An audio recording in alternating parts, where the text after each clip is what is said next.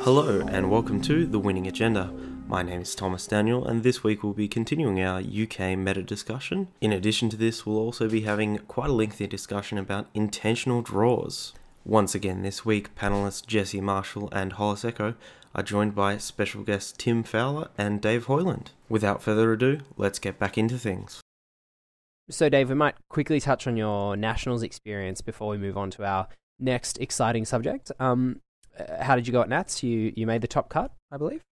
Yes, so made the top cut, um, which was obviously very pleasing, um, but so I finished in um, ninth place, um, and in eighth place, my kind of testing buddy, my apprentice, whatever you want to call him, uh, Mark Mottram, finished in eighth on strength schedule. So in the cut, we were scheduled to play um, in the first round.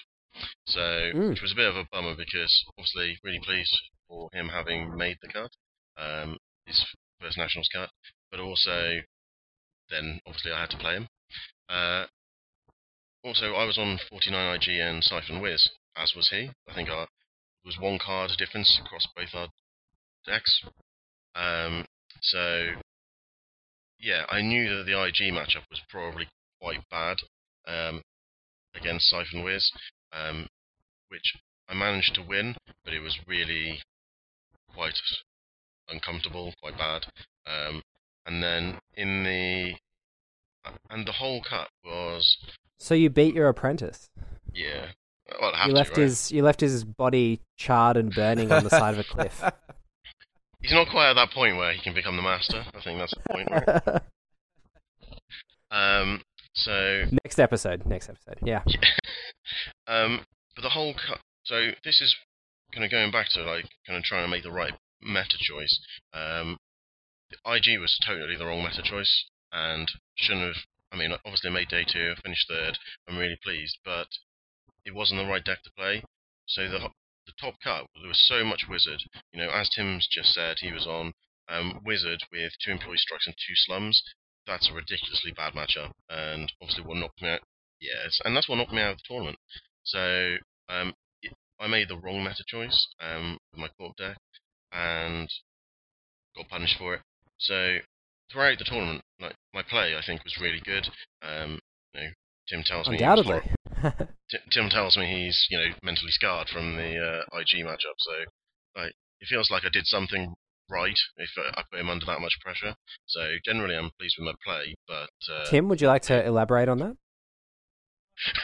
that? um, so, Dave, if you had your time over again uh, with your corp deck, what um, what would you have taken? That's so. I definitely would have considered the Butcher Shop deck I took to Reading a few weeks before. Um, most of the decks that I saw um, didn't really have any kind of kill protection beyond I've Had Worse. So I think that I think that would have also done quite well, and probably wouldn't have suffered from the hate um, that everyone was packing. So can I just comment on this actually? Yeah, well, so I just think I think that that's really interesting because as a person who played Wizard and had to think through that deck building choice, I thought there might well be a lot of Siphon, um, but you just can't. I mean, C T M without hate is an incredibly difficult matchup, and once you've slotted the Slums and the Strike, there just aren't any slots left for Blackkrieg, you know, without just compromising the absolute core of the deck, which is Faust's Wildside and the Ice Destruction. Um, so I, I suspect almost none of the Wizard in the cut was playing Blackkrieg, to be honest. Um, so I think a kill deck would have been in a good place. Um, I think that's interesting looking forward. Hollis, do you have any, any last questions for Dave on that Nationals deck decision or how, how the tournament went? So... Uh... In, when, with bringing I G into, you know, bringing that version of the I G deck into your Nationals, uh, you and Mark, uh, was there ever a point in your playtesting where you guys were, um, was there ever a point in playtesting where you thought that uh, the sheer number of, like, uh, the, the change in N B N was going to affect the meta so much where you thought Wizard was going to be sort of a non-factor? Was it was that the was that how you guys like kind of reviewed it and looked at it? You thought maybe if N B N was less popular, that level of asset spam was also less popular? So a, few, a couple of weeks before at Reading, one of the top runner decks had been um, Hayley Spycam. So, and we had initially thought that the I G matchup against Hayley Spycam was pretty terrible, um, but we hadn't tested it a lot. Um, so we did a load of testing and actually found that it was a really winnable matchup, because the first time that deck, that Hayley deck goes through kind of setting up, it's really low on money, it's really vulnerable. And actually, you can if you can set up a few bioethics with some hostiles, they don't have any money. Uh, they don't have any clicks spare because they're setting up, and you can actually just basically set up a bioethics lock and then eventually, um, you know, and threaten kind of the Ronin kill before they're ready. Before they're and if you don't get it set up, then you lose. But every game we did in testing was actually quite favourable because you can actually set up faster than they can. You can hit some K-paces. Yeah, but and th- and this is kind of I guess where we went wrong was we went, well, hold on. We thought we thought Hayley Spycams was the deck that was going to kill off I G, so let's play that because actually we can win that matchup. However, what had happened is everyone went, oh, we need to sort out C T M. That's really really strong. Let's play Wizard with hate, and and that is what hurt I G because it's the same uh, hate. Yeah. So you uh you're sort of hoping that the the best runner deck would be. Hayley, or the most popular runner deck would be Hayley Spycams, which you had a good matchup against, and it turned out to be a lot of yeah. Wizard that you faced. Yeah. Yeah. And so, as I said, the bit there was making the wrong meta call. Great. I'm sure that um, our listeners, many of whom might be approaching their own Nationals tournaments or thinking about Worlds, um, have probably taken a lot out of that, Dave, in terms of the way you thought through um, the likely matchups, brought in your regionals experience, thought about how the decks you enjoyed had performed against the other decks you'd faced at those earlier tournaments, and then factored all of that into your decision about what decks to bring. Um, I'm sure a lot of people would take a lot out of that. Um, so thank you for sharing, and thanks also, Tim, for sharing your thoughts on the meta. No worries. Um, so our next topic that we were going to discuss today is something that came about in the aftermath of Nationals. Uh, it's something that, Tim, you started a, a bit of a discussion about on Facebook, and it's the recent change in the tournament rules, which has allowed people to intentionally draw. What exactly did you find at Nationals was the issue um, with I Ds, uh, and what would you like to see as a, as a solution to uh, some of those problems that you found? Okay, so I'll make this sort of... So what, what happened to me was I... I, I I went from being sort of on the fence about this issue, or I suppose I'd always been slightly hostile to the concept, but without really caring too much. And then I think a, a series of things at Nationals really sort of moved me into the into the the anti-I G camp. Um, and one was just the experience of talking to my my friends who who were on who were doing very well, but not quite on the, the top table. Um, and and universally, those players took the spectacle of all the top players IDing. And just going off, I mean, literally leaving the building to have coffee, um, to be somewhat detrimental to the atmosphere of the tournament.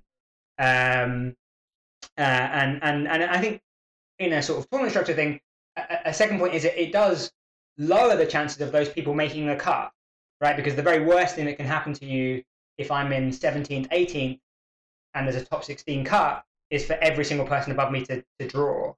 Um, what I want to happen is some people to sweep and therefore some people to get swept. Um, so what was happening was both sort of as a performance, I think kind of bad and negative, that lots of people were just leaving and, and not playing Netrunner and hanging about and having a laugh, where other people were sort of locked in the midst of their their struggle to make the cut. And then actually as a, as a, as a second effect, it actually does have a, an impact on those people. And I think that the um, the the impact of that is to mean that too much of the the action, as it were, happens in the early round. Um, so we had several people who made the who effectively made the cut after winning six games. So they went, they, they swept their first three games, or they had a bye and swept twice. They were on six nil, and then they just I D'd out to seven one, eight two, nine three, and then to ten four, and ten four was what we knew would make the cut. Um, and you might think that you want the action to be in the early round, so, so, so it should be at the end, be in the later round.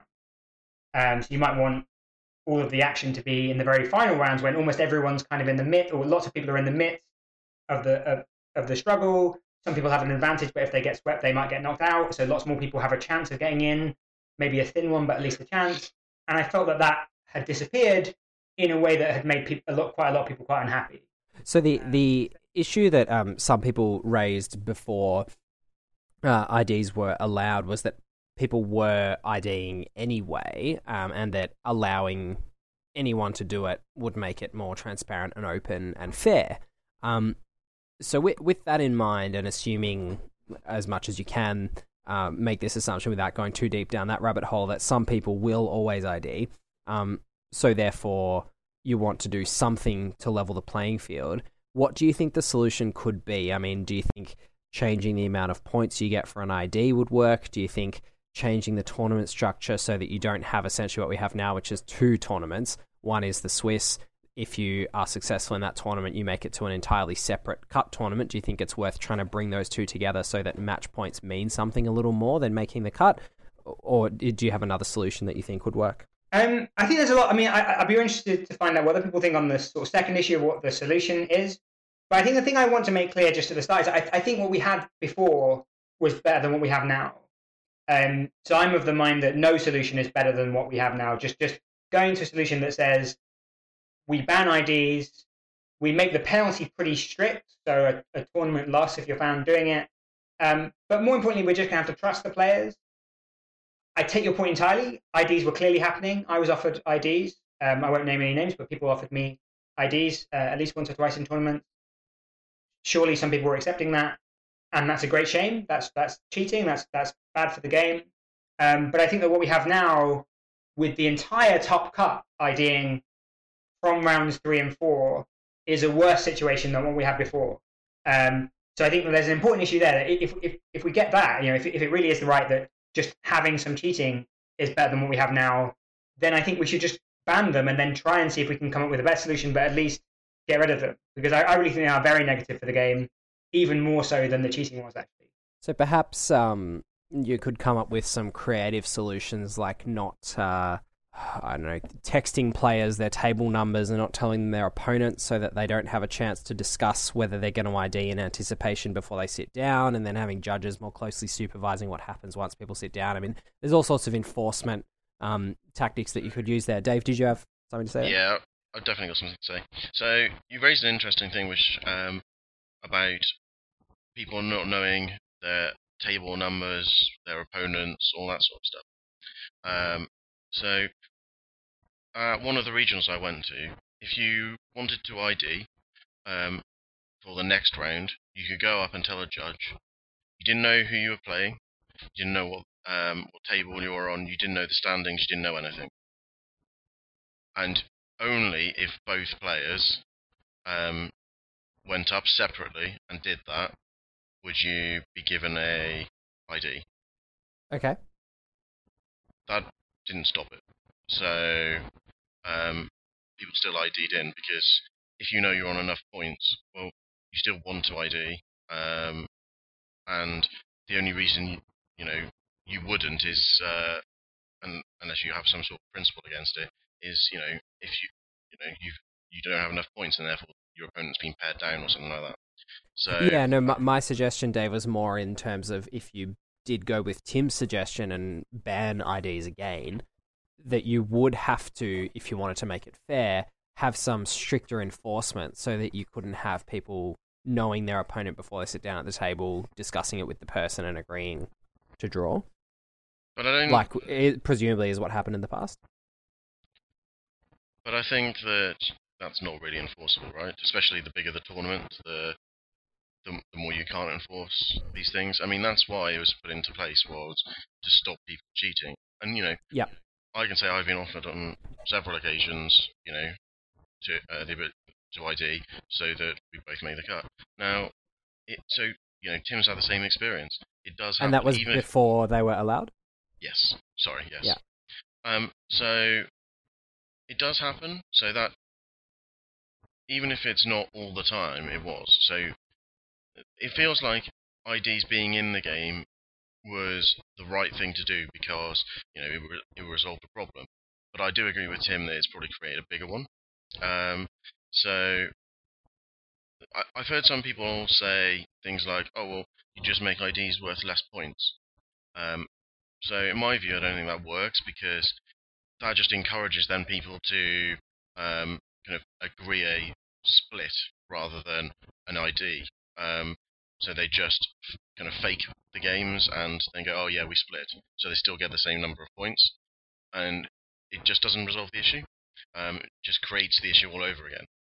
Um, what I'm more interested in is, and I, I don't know if there is a solution, but uh, GenCon used uh, graduated cuts, and I obviously I wasn't there, so but my understanding is there was a lot less IDing early on because, you know, it wasn't about making to, it to sec the second day, it's about making it through to the top sixteen, and you can't start IDing after three or four rounds. Um, if you on the second day you've got to play another three rounds and then start looking towards the cut. So, Hollis, you were there. So that's a way of making your match points mo much more relevant, isn't it? Yeah. So effectively, they played ten rounds of Swiss. So therefore, you, you can't. You, I mean, you can still I D, but it's much less impactful because there's so much more Swiss. So, Hollis, what do you think? Uh, I mean, piggybacking off of exactly what you said, both you, Tim, uh, and and uh, and you, Dave. Basically, what it comes down to for me, looking at like the problem that I see with it, is that it seems like in shorter tournaments where there's five and six rounds, um, when you start adding up all of the, um, uh, I'll just say gimmies that are possible for an individual player. So when you look at the fact that um, if you've won a, uh, um, a, a tournament that is like the level below, you automatically get two free wins from the bye, and then if you combine that with, uh, you know, you being a fairly competent player and being able to, let's say a five-round tournament, uh, you combine that by, for an example, with being able to win um, an additional uh, four to five games uh, for the for the rest of that tournament. When you're now at that final two rounds or that final round, you can, you know, it's pretty easy to determine if you're actually going to make that cut because there are so few rounds that the bye is the bye as well as the uh, intentional draw. And by the way, I'll, I I would like to touch on buys in a, uh, in a minute. Uh, um, is largely impactful because of that, because of how short the actual tournament is as far as rounds go. At Nationals, uh, Dave is absolutely right. I saw way less intentional draws, primarily because there was a graduated cut, and while the strength of schedule was kept, as well as your actual placement, the fact remains is is that you still really had to hustle on day two because there were so many rounds of Swiss. It was advantageous to play, you know, a very heavy amount of rounds, so that if you, uh, so that you know, players that may that were normally just been on the bubble, they absolutely were in for a second part of that tournament. They still had to sweep out. Uh, the people at the top cut could have still possibly ID'd. Um, as an example, at the the day two was three more rounds of Swiss, so the people that were in the top, maybe one through eight currently. They probably could have already ID'd at least twice, but uh, they for sure would have probably had to sweep the last, or I guess the first uh, game of Swiss on day two, which again helps solve the problem. I don't really even think the problem with I Ds and how they like uh, influence tournament results or, or really affect the the the emotions and the actual mentality of the players of net, you know in Netrunner. I think I think I think all of that is way less impactful when there's just simply more rounds, um, primarily because well, what, you're playing more. Yeah, I was going to say your example there is um, people played you know seven or eight rounds out of ten. Yeah. Which you know I, there was an option for me who had, has, has had a bye um, to play only two rounds of Netrunner. Yeah. Wow. Out of seven. Yeah. So I mean I split one of my rounds and then swept the one after. So I actually played. I played three of seven, but they're still not right. Right. Um, to, and then made the cut. So, so maybe graduated cuts is something which work in big tournaments, but they do, I don't think it solves the problem of smaller ones. Um, but then, do you just only allow I Ds in big tournaments? Doesn't seem particularly right. Like a great the option. other, you know, the other option is that you can play, you can split the tournament off into groups of eight, and you can have people playing off for a spot in the finals in their group of eight. So, you know, effectively, you want to, you have to come first or first and second in your pod to make it to the next round, which means you have to actually play all of your Swiss rounds. I mean, that doesn't necessarily work with buys, but, you know, these are all ways of rearranging the tournament to make playing every round actually relevant to progressing to the next stage. Another thing you might want to do is make the order of the cut more impactful. Um, yes. So, I mean, these are just top of my head thoughts, but suppose it were true that instead of just, in the, you know, currently it's only in the first game of the cut where the person who's highest seed gets to choose their. Suppose it was every round. Then it would really matter where you come in the cut. So you might not want to I D out to guarantee fourteen. You might want to play on to have a chance at eight. Yeah, that, I mean, yeah, I, I think I agree with Tim that there's probably a number of solutions that could be trialed. I don't know what the answer is, but it doesn't it doesn't feel great at the moment. Um, I mean, the cut still was like really hard. You know, there were great players, and the, it was the players who were there were the players I kind of expected to be there. You know, um, so I don't think it's skewing results. I just think it's probably making it a lot less fun. Um, I think me and Chris Dyer, who's one of the other top players in the U K, both said something similar, which was, well, yeah, we made the cut, but it wasn't exactly fun. So I think I compare it to my experience at Worlds. So at Worlds, I went into the final three rounds needing three splits and drew against Lucas Lee, uh, Min Tran, and uh, Timmy Wong. Um, and I got those splits, and I'm really proud of it. Like, that was really difficult Netrunner that came down to side games and crazy plays. And if, if instead I'd just been able to I D to make that cut, it would just have been much less of an experience, right? Those games were great, and I'm glad I played them. And yeah. No one in their right mind would not take an I D against Min Tran, because beating him even once is incredibly difficult.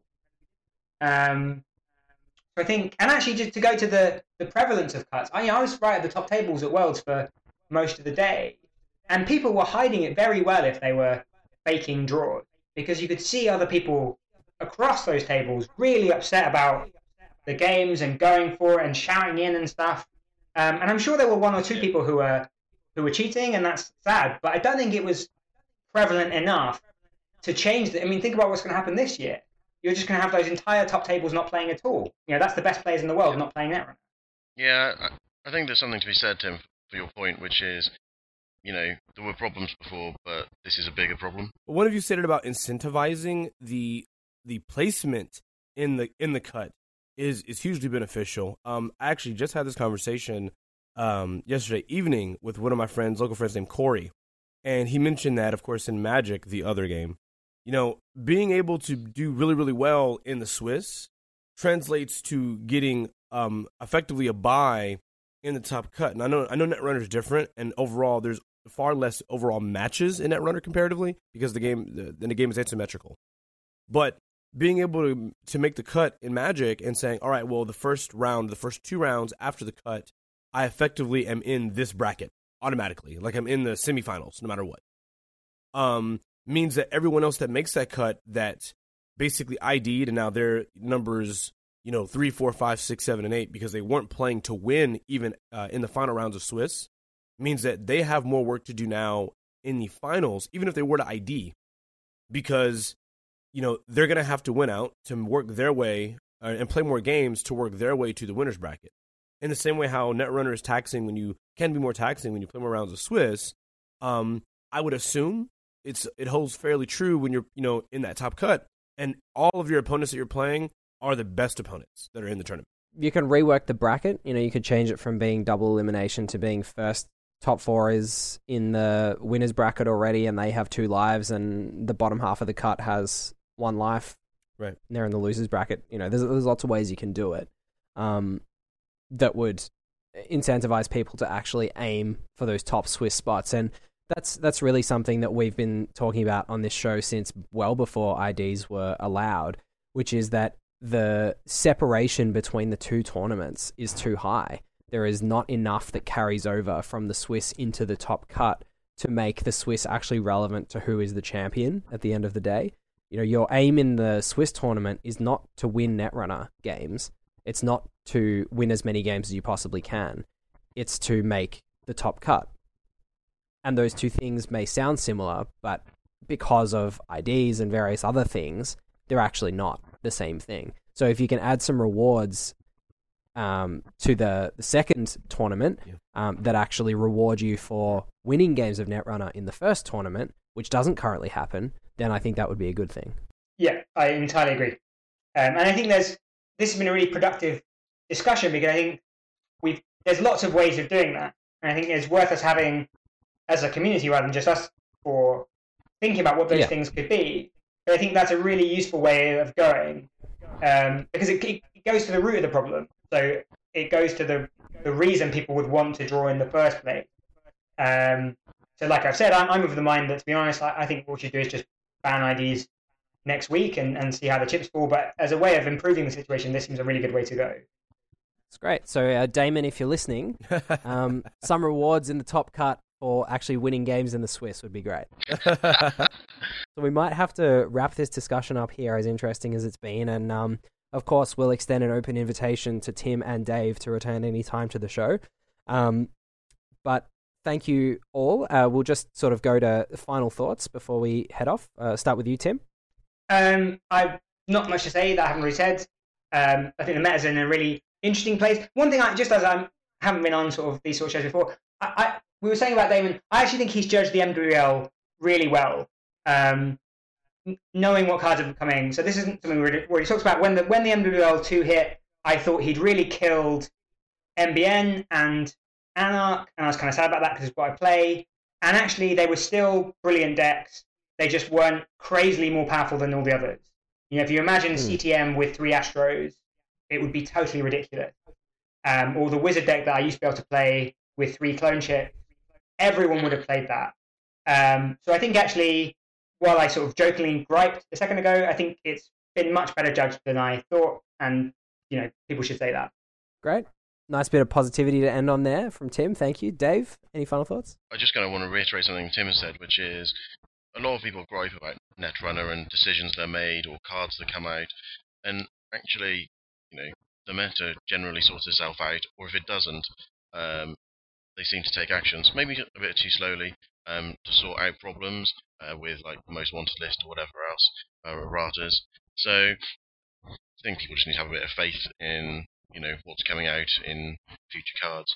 And I'm going to point uh, people towards uh, Damon's uh, Twitter account, where he uh, basically put up a, you know, a gif of uh, someone uh, laughing hysterically uh, when people were complaining about cards when they hadn't seen everything else that came out in the cycle. So uh, just, I think people should just wait and see. Great. Hollis. Uh, so forgive me, but uh, I just a small amount of real talk. Uh, so basically, uh oh, no, basically, I think that um. I would like to, uh, I guess, really point out that, you know, the purpose of why we even play this game at all is always, you know, just to have fun. You know, the tournaments are nice. Um, you know, meeting all you excellent people and seeing Dave's beautiful face is all fantastic. But, you know, the entire the entire point that we even play the game with our friends and go to these tournaments and spend all this money on accommodations is because the game of Netrunner is fun.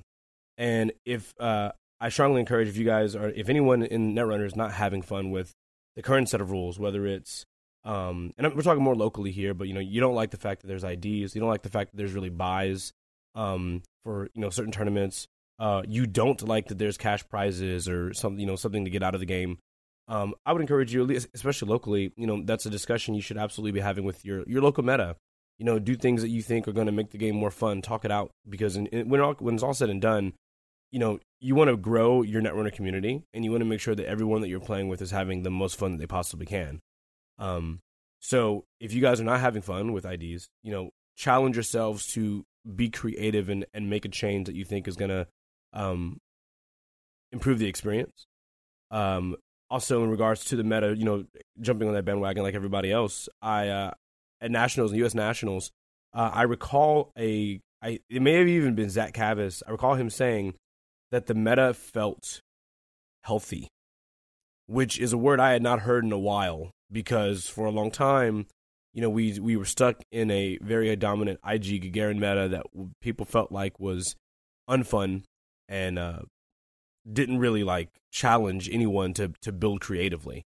And, you know, an excellent player like Zach, and in general, the consensus seemed to be that the meta was much more healthy. Uh, gave me a really positive outlook for, you know, what the community at large may be thinking about the game. So I'm really happy with Damon's direction and a lot of the cards that are coming out that it's going to allow people to be more creative and have more fun. And uh, that's it. Great.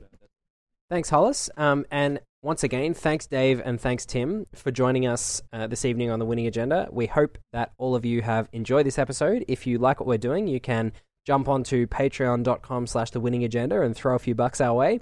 Um, if you would like to like us on Facebook, we are The Winning Agenda. If you'd like to tweet us, we are at Winning Agenda. If you'd like to send us an email, we are thewinningagenda at gmail dot com. Uh, and as always, we'll be back next Monday with another episode. Thanks, everyone, for listening. Thank you. Cheers, guys. Thank you so much.